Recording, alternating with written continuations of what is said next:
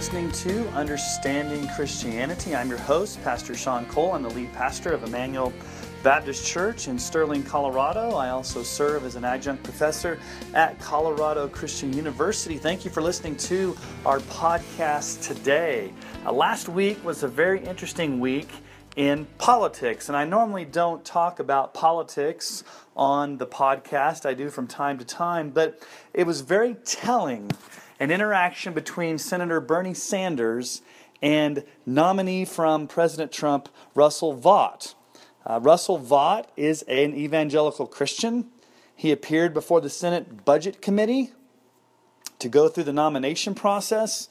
Uh, when it was Senator Bernie Sanders' turn to question Vought, um, it got very, very dicey. It was amazing how red and, and angry that Bernie Sanders got when he was questioning uh, Russell Vought about his beliefs, about those who do not believe in Christ being condemned.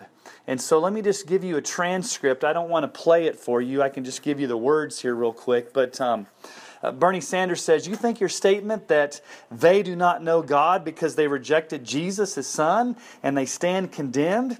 Do you think that's respectful of other religions? He's talking about Muslims because uh, Russell Vought was a graduate of Wheaton University and he had written an article for the Resurgent website, which is Erick Erickson's website, uh, talking about um, the relationship between that uh, statement of faith, that, that, that campus's statement of faith, and, and how they interact with Muslims. And Vought uh, answers back Senator, I wrote a post based on being a Christian and attending a Christian school that has a statement of faith that speaks clearly in regard to the centrality of Jesus in salvation. Bernie Sanders said back to him, I would simply say, Mr. Chairman, that this nominee is really not someone who this country is supposed to be about. You can go back on YouTube and type this in and watch it and see the exchange, but it was very scary it was very telling. It was prophetic in a sense of what I believe is going to be happening to us in America who truly stand up for conservative, evangelical, biblical Christianity. And obviously, Bernie Sanders is ignorant of clear Christian doctrine. Um, if I would have been on the stand and not been under nomination and, and all the politics involved, I would have said, listen, uh, Senator Sanders, it's not just that Muslims who reject Christ are stand condemned, it's anybody who is in Adam, anybody who is born that has not placed personal faith and trust in Christ Jesus of, to save them of their sins and has repented and believed in Jesus. All of you stand condemned. So, with, with due respect, um, Senator Sanders, you also stand condemned unless you repent and believe. And that is the message of Christianity humanity. And so my wife and I began talking about this and, and it just it bothered her so much. It concerned her so much to think about the way that Bernie Sanders treated uh, this evangelical Christian, Russell Vought.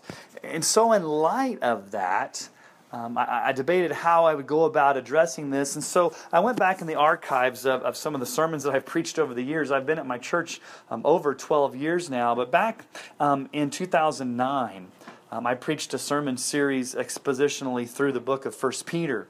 And as you know, First Peter deals a lot with the issue of persecution and suffering and how we as Christians are to handle that. Um, and so back in 2009, on September 13th, I preached this message uh, from First Peter chapter 4 on how we as believers in Jesus Christ need to be prepared for suffering. So I want to play that on this podcast for your edification. Um, it was preached many years ago, but I think the scripture obviously is, is absolutely true, but it's very timely in light of what just recently happened last week between Senator Bernie Sanders and his uh, vehement um, basically just almost seething hatred of, of, the Christian truth against this poor uh, man, Russell Vought, who was just basically standing up for evangelical biblical Christianity. So, Thank you for listening to the podcast today. Let's listen to the sermon I preached in September of 2009 from 1 Peter chapter 4. We'll listen to this in its entirety. And again, thank you for listening to Understanding Christianity.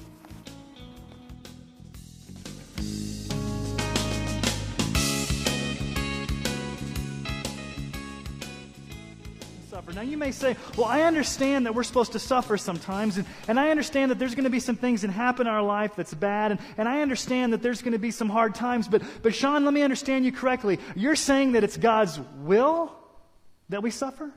That it's God's ordained plan that we suffer? And the answer from all through Scripture is yes. Yes. You don't hear that in today's church that much. God loves you and has a wonderful plan for your life, and if you sign up to be a Christian, you're going to be met with suffering. Do you want to become a Christian today? No, thank you. No, thank you. There's some Bible verses we just don't want to hear. 2 Timothy 3:12. I don't know how more plain Paul can be with 2 Timothy 3:12. He says, "Indeed, all who desire to live a godly life in Christ Jesus will be persecuted." Not might be persecuted, not may be persecuted. It's a statement of fact. If you want to live the way that God has called you to live, you will be persecuted. What about 1 John 3:13? John says, "Do not be surprised, brothers, that the world hates you." That's a strong statement.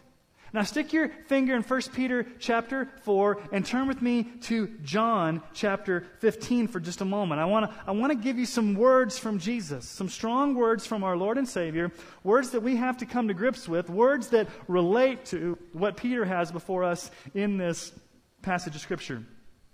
John 15 18 through 21. Let's just read this. The words of our Lord. Jesus says, in John 15, 18 through 21. If the world hates you, know that it has hated me before it hated you. If you were of the world, the world would love you as its own. But because you're not of the world, but I chose you out of the world, therefore the world hates you. Remember the word that I said to you a servant is not greater than his master. If they persecuted me, they will also persecute you. If you if they kept my word, they will also keep yours. But all these things they will do to you on account of my name, because they do not know him who sent me. Jesus says the world hates us because the world hates him. And when we're connected to Jesus, we've been chosen out of the world. We're not of the world. And so Jesus says that we're strangers in a strange land. You're not part of this world. The world's going to hate you. And he says, No servant is greater than his master, meaning if they insulted Jesus, if they mistreated Jesus, if they crucified Jesus, if they, if they despised Jesus, we that are less than Jesus should expect no less treatment. If we're to follow in his footsteps, we need to realize that we will suffer, we will be hated. And what does Jesus say? It's on account of my name. It's because you bear the name Christian. Now go down and look at verse 25. Jesus says, But the word that is written in their law must be fulfilled. They hated me without a cause.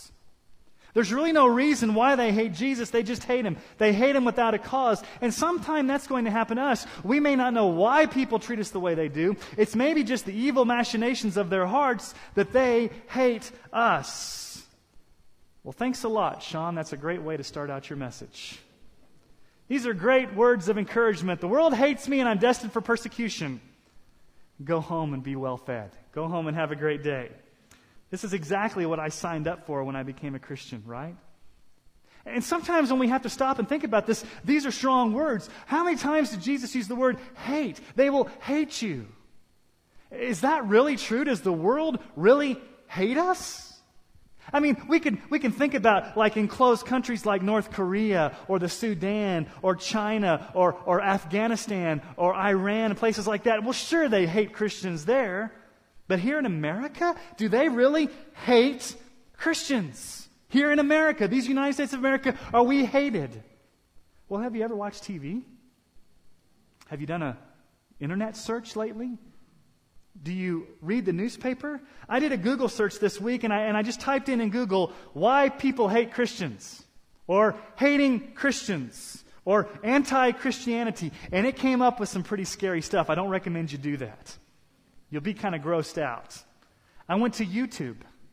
I thought, well, let's see what's on YouTube. I did the same thing, and it came up with some very vile, violent, and very um, graphic opinions that people have about Christians.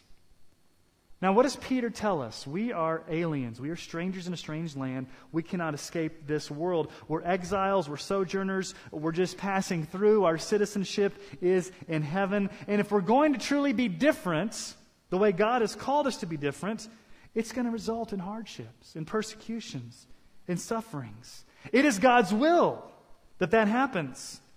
That makes the blow a little bit harder to handle when, it, when, when I say it's God's will. So the major question is this not are you going to face persecution? Are you going to face suffering? Are you going to have hard times? That's not the question. The question is how do I deal with it? How do I handle suffering, heartache, persecution? How do I handle this? Uh, what's my attitude surrounding it? What's my heart focused upon? And Peter gives us these hard words. He gives us five commands. Five primary commands this morning, and they're all tied up in this whole issue of suffering. Suffering. That word shows up all throughout 1 Peter, suffering. It's a letter to suffering Christians. It's a letter to Christians that are struggling with the world pressing in upon them that doesn't like them. And we may not be in America, we're experiencing the intense persecution that may be coming, but there is some pressure that's coming upon us for naming the name of Christ. And so let's read together 1 Peter 4 12 through 19. He says, Beloved, some translations may use dear friends. He's starting a new section here. He's closing out his letter. It's a transitional statement. Beloved, do not be surprised at the fiery trial when it comes upon you to test you as though something strange were happening to you. But rejoice insofar as you share Christ's sufferings, that you may also rejoice and be glad when his glory is revealed. If you are insulted for the name of Christ, you are blessed, because the Spirit of glory and of God rests upon you. But let none of you suffer as a murderer or a thief or an evildoer or as a meddler. Yet if anyone suffers as a Christian, let him not be ashamed, but let him glorify God in that name. For it is time for judgment to begin at the household of God. And if it begins with us, what will be the outcome for those who do not obey the gospel of God? And if the righteous is scarcely saved, what will become of the ungodly and the sinner? Therefore, let those who suffer according to God's will entrust their souls to a faithful Creator while doing good. Five commands Peter gives to his beloved flock. What's the first command? Don't be surprised when trials come. Don't act as if something weird were happening to you.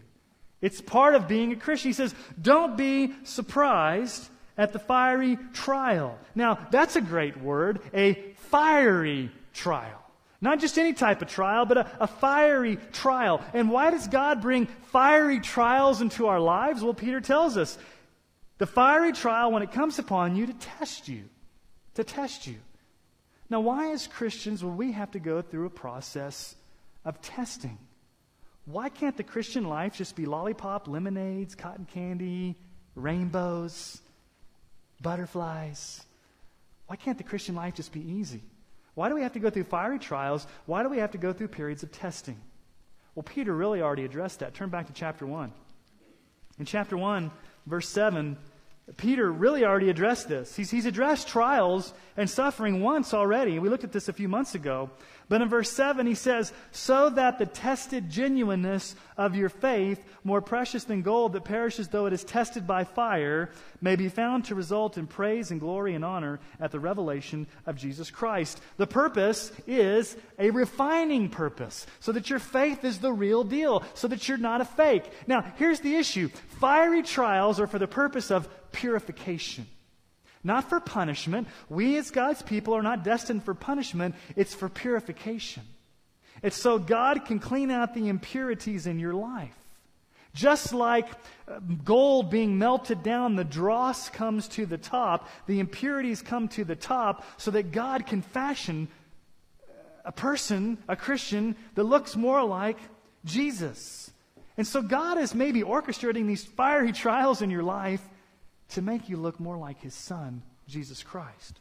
Peter uses an analogy here of these fiery trials, and, and many scholars think he's, he's hearkening back to Malachi. A few summers ago, I preached through Malachi, and I want to read to you Malachi 3 1 through 3. Because it, it, there's this image of God coming as the refiner. He says, Behold, I send my messenger, and he will prepare the way before me. And the Lord whom you seek will suddenly come to his temple Remember that terminology. He will come to his temple. He comes to the house of God first. And the messenger of the covenant in whom you delight, behold, he's coming, says the Lord of hosts. But who can endure the day of his coming? And who can stand when he appears? For he is like a refiner's fire and like fuller's soap. He will sit as a refiner and a purifier of silver, and he will purify the sons of Levi and refine them like gold and silver, and they will bring offerings in righteousness to the Lord. God himself will come like the refiner's fire. God will come with the fuller soap. It was like an alkaline. It was like um, some type of detergent. God's going to come and clean up his people. He's going to come to the house of God first. He's going to come to the leadership first. And God's going to do a major cleaning job on his people, a purification process. Now, many of you have maybe seen the movie uh, Pirates of the Caribbean, Master and Commander. Maybe you know about old sailing vessels, old sailing ships. These old sailing ships, the decks would get dirty, the decks would get muddy, the decks would rot because of the, the, the salt water. And so, what they would have to do is they'd have to clean the decks. And the way they cleaned the decks was you couldn't use a mop really to get the dirt off, and you couldn't use another piece of wood. You had to piece, use a piece of stone. And they would kneel down and they would rub this stone over the decks. And the stone came to be called a holy stone. And the reason it was called a holy stone, because I guess it looked like you were praying as you were leaning down to clean the deck. And so you'd scour the deck with the holy stone to get the impurities off. That's the image here of God. God comes, someone from outside of you, to do a major cleaning job, to clean the impurities, to clean the unholiness out of our lives. And it could be painful, it could be rigorous, it could be uh, hard to, to deal with, but it's necessary so that the ship doesn't rot so that our lives don't rot. And so God is allowing these fiery trials to come into our lives for purification. In Malachi, God Himself was the fiery trial. God Himself was bringing the fire. In Peter, he just says there's fiery trials that come. Regardless of how you look at it, God is allowing it. God could maybe even be orchestrating it or ordaining it, but He's doing it for a purpose. He's doing it for purification, to test the genuineness of our faith. And the main point is he's saying, don't be surprised. Don't feel like you get a free pass from suffering just because you're a Christian. You're not immune to suffering. You're not immune to trials. There's maybe some things in yours and mine's life that need to be tested. There may be some impurities in yours and mine's life that need to be cleaned out, and God may be orchestrating these fiery trials to come to get you to the place that He wants you to be. It's His will, it's His purpose, and it's for your good. Now, here's the second command, and it's even more startling. Don't be surprised when trials come. But look at, look, look at, look at the next thing. Verse 13. But rejoice insofar as you share Christ's suffering, that you may also rejoice and be glad when the glory is revealed. I don't understand this. I'll just be the first to tell you. Peter says, rejoice, be glad, be excited, be happy when these trials come. That's a hard saying. Paul says the same thing. Romans chapter 5. 3 through 5, he says, More than that, we rejoice in our sufferings. Why? Knowing that suffering produces endurance, endurance produces character, character produces hope, and hope does not put us to shame because God's love has been poured out into our hearts through the Holy Spirit who's been given to us. So Paul says, Rejoice in your trials. What about James? James says the same thing. James chapter 1, 2 through 4. Count it all joy, my brothers, when you meet trials of various kinds. For you know that the testing of your faith produces steadfastness. And let steadfastness have its full effect that you may be perfect and complete, lacking in nothing. Be joyful when trials come. And in verse 13 it says, You share in Christ's sufferings. That doesn't mean that we are going to experience to the extent everything that Christ experienced, especially the death on the cross, bearing God's wrath. But the insults, the hardships, uh, the, the, the mischaracterizations, the betrayals, the backstabbing, the jealousy, all the things that happened to Jesus, we should expect to happen to us because we share in his sufferings. And we're not to be surprised if these things happen. And we're to rejoice when these things are happen. But notice what it says. But you may also rejoice not in the here and now, but when his glory is revealed. There is great hope in 1 Peter, and it's all centered on the glory to be revealed. There's going to come a day when Jesus Christ will come back, and he's going to right the wrongs. He's going to vindicate his people. And there's a great promise in Revelation chapter 21, verse 4. A great promise. Not here and now. This is a future promise for the age to come. He will wipe away every tear from their eyes, and death shall be no more. Neither shall there be mourning, nor crying, nor pain anymore, for the former things have passed away. You see, we're still in that age. We're in the age of crying and mourning and weeping. But there's a future day coming. So let me just give you a little bit of warning this morning. Be very wary. Be very cautious of any religious leader or preacher or teacher that comes along and promises glory now and eliminates suffering. If somebody comes along and says that Christians aren't supposed to suffer, that we're supposed to experience the glory now, be very leery of that person because they have not read the scriptures. Yes, we're experiencing a, a measure of glory now, but we are destined to suffer persecution, to suffer pain, to suffer all these things, and then comes the glory. What did Jesus have to suffer first? Crucifixion and then resurrection. So be leery of anybody that comes and says we're to experience glory now and not have any pain or suffering. What did Jesus say? Rejoice and be glad. Jesus said, be Rejoice and be glad. Peter says, Rejoice and be glad. When did Jesus say it? Sermon on the Mount, Matthew 5, 11 through 12. Same exact words of Peter. Blessed are you when others revile you and persecute you and utter all kinds of evil against you falsely on my account. Rejoice and be glad, for your reward is great in heaven, for so they persecuted the prophets who were before you. We are looking forward to that future reward. There's a motivation. I, a lot of times in church, we don't talk about rewards, we don't talk about future glory. But sometimes the motivation just to keep going in the Christian life is that Christ is going to come back and, and it's going to be payday. God doesn't pay every day, but God will pay one day. And those that have reviled and those that have mistreated his people will be taken care of on that day. Now, we have actually explanatory statement in verse 14. He says, If you're insulted for the name of Christ, you're blessed because the Spirit of glory and of God rests upon you. Now, what's the source of these fiery trials? We get a clue from the word that Peter uses there, probably in relation to his original audience. He says, If you are insulted, if you're insulted. Now, at that time, Nero had not started burning Christians at the stake. There wasn't this mass persecution physically against Christians. At this point, it was more verbal. It was verbal insults.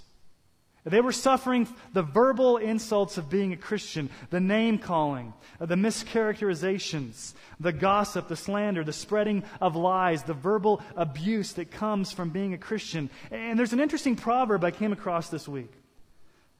Proverbs 29 27 is a very interesting proverb. One whose way is straight is an abomination to the wicked. If you're living the right way, the wicked are going to hate you. You're going to be an abomination to them. And I think that's where we are in America right now. We're not at the point where we're being arrested for our faith. We're not being beaten and clubbed and thrown into jail and having our heads chopped off for being a Christian. We're starting to see the beginnings of the verbal abuse against Christians, the insults. We're lampooned in the media. We're made fun of. We are, we are mischaracterized. Christians are getting a bad name. We're being insulted for the name of Christ. And Paul, I mean, Peter here says, you're blessed when that happens. When you're insulted, count it a blessing. Now, not that we're sadistic and we want this stuff to come upon us, but think about it. Why are we being insulted? What does Peter say? It's on account of the name of Christ. Now, if we were very generic and just talked about God, it wouldn't be a problem in America. Everybody talks about God generic. The moment you start saying Jesus Christ, the moment you start saying He's the only way of salvation, the moment you start saying He's the resurrected Christ and Lord, then it's where you start stepping out of the bounds of what culture seems acceptable and people begin to start persecuting you. You see, Islam believes in God. They call God Allah, but they use the word God. You talk to, a, to an Islamic person, they believe in God. A Buddhist believes in God. A Hindu believes in God. A lot of people believe in generic God, but not everybody believes in the risen Christ. And so when you start talking about Jesus Christ, not the Jesus portrayed in the movies, the, the wimpy little guy walking around with the pithy sayings, but the real Jesus Christ, the one that makes demands on people's lives, the one that says repent and believe the gospel, the one that's coming back on a white horse to bring about justice, that Jesus that people have to deal with, the only Jesus, the living Christ, then people start getting all upset. And Peter says, You're blessed when you're insulted for being a Christian. Why are you blessed? Why would that be a blessing? Well, he answers the question for us. Little words in the Greek make sense. It's in your English. Let none of you, are, if you are assaulted for the name of Christ, you are blessed because. Because gives us the reason. Why? The Spirit of glory rests upon you. Now, what does this mean? The Spirit of glory rests upon you. This word rest means to give refreshment, to give relief, to give grace. So, who gives us the refreshing grace in the midst of the insults? The Spirit, the Spirit of glory. None other than the Holy Spirit. God has given us the wonderful Holy Spirit to live within us, to be a source of power, a source of grace, a source of refreshing. The Holy Spirit is proof that God has not abandoned you. The Holy Spirit has been given to us so that when these attacks come, when these insults come, when these hardships come, when these trials come, we have power through the Holy Spirit. We have a helper. What did Jesus tell us about the Holy Spirit? In John 14, 16 through 18, he says, I will ask the Father, and he will give you another helper to be with you forever never to leave you, to be with you forever, even the Spirit of truth, whom the world cannot receive because it neither sees him nor knows him. You know him, for he dwells with you. He will be within you. I will not leave you as orphans, I will come to you. So Jesus has sent to us the Holy Spirit to live in us, to indwell us, to give us the power, to give us the grace. It says here that the Spirit of glory and of God rests upon you. Rests upon you. What's Peter's main thesis? Back in chapter 1, verse 2, it says, in the sanctification of the Spirit. The Holy Spirit is the one that's causing us to be growing in Christ. Now, what's the third command? The third command's negative, and it's real simple. If you're going to suffer, make sure it's not for suffering for evil behavior. Don't suffer for being a murderer or a thief or an evildoer or, or a meddler. You know, you're going to suffer the consequences if you do bad things and just expect it. If you murder, there's consequences. If you, if you lie, there's consequences. If you steal, there's consequences. Don't be the kind of Christian that suffers the way that evil people suffer when they do things that are wrong. You're blessed if you're suffered, suffering for Christ. You're, you're blessed if you're persecuted for the name of Christ, but not for doing the things that, that lost people do. Now, here's the fourth command. We find it in verse 16. If anyone suffers as a Christian, let him not be ashamed. Don't be ashamed for being a Christian. Now, here's an interesting statement. Uh, we need to talk about the word Christian for just a moment, okay? Probably the most misabused, or probably the most abused, misused word in our culture Christian. Everybody's a Christian. Some people think they're Christian by virtue of being born in America. When you get a form to fill out or survey, you, you mark the box Christian. Everybody is a Christian. You know that the word Christian only shows up three times in the Bible? The early Christians were not rarely called Christians. In Acts 11 26, in Antioch, the disciples were first called Christians. Usually, they were called those that followed the way, those that were believers, brothers and sisters, those, there were a bunch of different names, but, but the word Christian was not that common. What does the word Christian mean? Literally it means little Christ. Little Christ. So if you're going to be a little Christ, it means you live the way Jesus lived. You follow Jesus. You love Jesus. You obey Jesus. Jesus is your all in all. He is your very sustenance. He is your life. But you see, we've, we've, we've abused this word Christian. Everybody's a Christian, right? Peter says, if you suffer for being a Christian, now, in, in our culture today, you don't suffer much when you say you're a Christian, because everybody's a Christian. That's not what causes you to suffer. What causes you to suffer as a Christian is when you start living like a Christian should live. And when you start believing the way a Christian should live, because that goes in stark contrast with the world. That's what marks you out. And Peter says, Don't be ashamed. Don't be ashamed to bear the badge of Christ. And not only don't be ashamed, but what else does he say? Glorify, let him glorify God in that name. Give glory to God that you bear the name Christian, the real meaning of the word Christian. What did Jesus say about those that were ashamed of his name? In Mark chapter 8, 38. For whoever is ashamed of me and my words in this adulterous and sinful generation, of him will the Son of Man also be ashamed when he comes in the glory of his Father with the holy angels. That's a scary thought. To have Jesus be ashamed of you because you were ashamed of him. I think that's talking about non believers.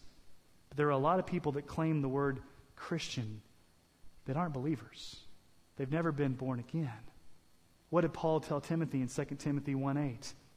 Therefore, do not be ashamed about the testimony of our Lord, nor of me, his prisoner, but share in the suffering of the gospel by the power of God. Don't be ashamed of the gospel. The early church, James and John, they were persecuted. They suffered for the name of Christ. And there's a little, little information in Acts 5.41 that tells us how they responded when they were beaten. How would you respond if you were beaten for the name of Christ? Acts 5:41. They left the presence of the council rejoicing that they were counted worthy to suffer dishonor for the name. They counted it an honor to suffer dishonor for standing up for the name of Christ. Now, in verses 17 and 18 we find a summary statement. Kind of an interesting little interlude here. And it says that it's time for judgment to begin at the household of God. Now, we need to be real careful here because that word judgment can give us some problems if we're not careful. Peter is not saying that somehow we as God's people are going to be under his wrath, that somehow it's punitive justice, somehow that we're going to be judged. That's not what he's saying.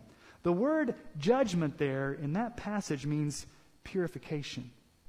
God's going to come like he did in Malachi. What did he do in Malachi? He came to where? The temple. It's no surprise that Peter, the literal translation there, is household of God. What was the household of God in the Old Testament? It was the temple. In the New Testament, what are Christians called? We are called the temple. In Peter, he's already used this analogy that we are living stones being built into a spiritual house. He's saying that God's going to come to his people first and purify them. We're not immune from this purification process. We will undergo the purification. But then he has a comparison. He says, if God comes to us who are his people, if God does a purification process and allows suffering to come upon his people, what's the outcome of those who aren't Christians? And basically, he, he, he quotes Proverbs 11.31 and says, if the righteous is scarcely saved, what will become of the ungodly and sinner? Now, that word scarcely is probably not the best translation. It makes it almost sound like uh, you, you barely get saved by the skin of your neck. It's like your whole life you're at the edge of hell, and at the very last minute, God pulls you back. That's not what that word means. It doesn't mean that we as Christians are barely saved. That word scarcely literally translates with difficulty. Yes, we're saved by grace, but it means that in our lives we must go through some difficult things before we reach our final destination. So we are saved and it's, it's, eh, there's some experiences that we're going to undergo to be purified. And, and Peter's basically saying, if you're a non believer, if you're lost, if you do not obey the gospel of God, you may not experience suffering right now. Things may be good now, but there's eternal suffering coming. The outcome's going to be a whole lot worse for you. It's going to be, it's going to be eternal hell. So, in light of all this, Peter gives one final command in verse 19. You know it's the final command because he sums it up with the therefore. Therefore, let those who suffer according to God's will entrust their souls to a faithful Creator while doing good. We must keep entrusting ourselves to God. Notice what he says here according to God's will. It's according to God's will that we suffer. We saw it back in chapter 3, verse 17. What does he say in verse uh, 317? For it's better to suffer for doing good if that should be God's will than for doing evil. It is God's will that we suffer. Now, this word is, is a very rich word in trust. It's in the present tense in the original language, which means to keep on entrusting yourselves to God. It's a banking term. It means to put your money on reserve, to put your money in safekeeping. Now, in our culture, we know that that's not very safe, right? Put your money in, in stock portfolios and 401ks, and it's kind of shaky right now. Not so with God. You put your life in God's safekeeping. Why? What's the definition of God? How is God described here? He's described as our faithful creator. What I find interesting is this is the only time in the New Testament God is referred to as creator. Now, it's alluded to, but the word creator what does that tell us about God? If He's our faithful creator, what does that tell us about God? He's sovereign, He's in control, nothing goes past His, his glance, nothing's outside His purview, He's in charge of all things, uh, nothing happens of which He doesn't know, He's intricately involved in your life, He cares about you, He loves you, He knows how many hairs are upon your head. God loves you, God cares about you, God is intimately involved with you, He created you, He's sovereign, He's faithful, and because that's who God is, we can keep in entrusting ourselves to Him. We can keep entrusting ourselves to Him the same way Jesus did. Back in chapter 223, that same Greek word used, Jesus kept entrusting Himself to Him who judges justly. On the cross, Jesus kept entrusting Himself. And then Peter has a very interesting little last statement there while doing good. Hasn't that been his theme all throughout 1 Peter? Doing good? When you suffer, make sure you keep on doing good. Now, it's easy to do good when things are going well, right? When the culture is not that hostile against you. When forces aren't coming against you, it's easy to do good. But when you start doing the things that get you in trouble with the culture, the things that Christians are supposed to do, that's the last thing you want to do because doing good is going to bring the fiery trials. And Peter reminds us once again as you suffer, don't backslide, don't get lax, continue to do good. Don't go with the flow. Now, I got to the end of this message, and I thought, man, this is a discouraging message.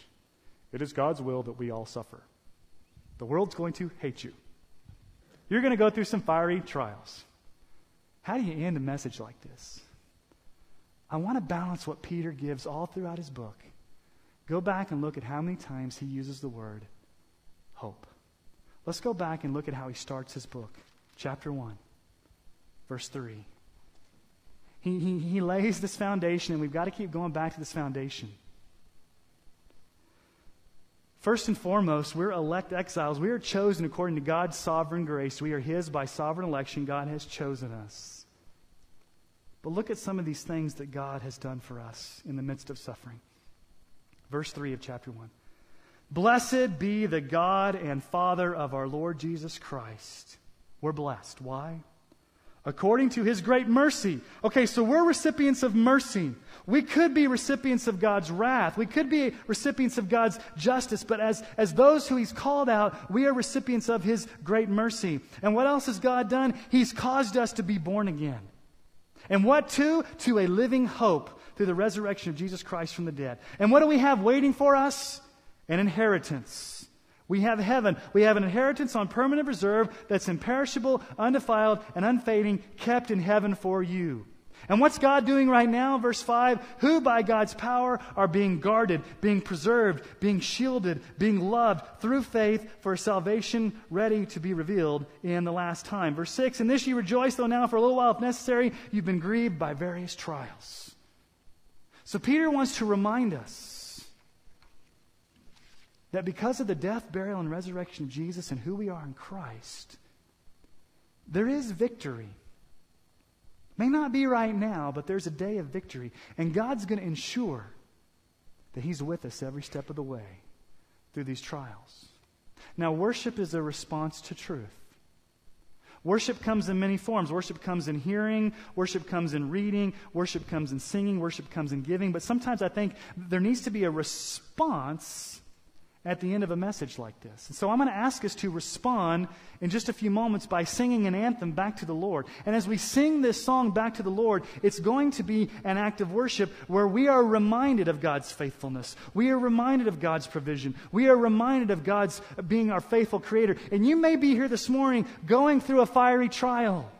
You may be here this morning going through some hard times. And you may be here this morning, and the last thing you want to hear out of Pastor Sean's mouth is it's God's will for you to go through this. But you need to hear on the other, on the other hand that God is with you, that God is faithful. Let me close with two passages of Scripture to encourage you. And then we're going to respond in worship and reflect upon God's provision. Romans 8 28, we're very familiar. But in context, let's read a few passages here together. Romans 8 28. And we know that for those who love God, all things work together for good, for those who are called according to his purpose. Do you believe that? Not just some things, all things work together for good. Verse 29. For those whom he foreknew, he also predestined to be conformed to the image of his Son in order that he might be the firstborn among many brothers. And those whom he predestined, he also called. And those whom he called, he also justified. And those whom he justified, he also glorified. What then shall we say to these things? What are these things? God's sovereign grace in the life of his people. What do we say to this? If God is for us, who can be against us?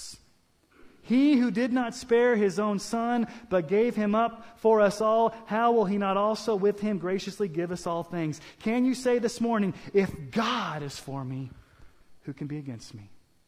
They may come at me at all angles. They may come at me with fiery darts. They may come at me spewing profanities out of their mouth. They may come and surround us like an army, but God is on our side. If God is for us, who can be against us? And then in John 10, the words of Jesus, even greater encouragement. John 10 27, my sheep hear my voice, and I know them and they follow me. I give, listen to the sovereignty of Jesus here. I give them eternal life, and they will never perish. And no one will snatch them out of my hand. My Father who has given them to me is greater than all, and no one is able to snatch them out of my Father's hand. If you're a believer here this morning, you are safe in a double grip. You're in Jesus' hand and you're in the Father's hand. And no one can snatch you out of those hands. If God is for us, who can be against us? Even if you're in the midst of the worst kind of trial, a fiery trial.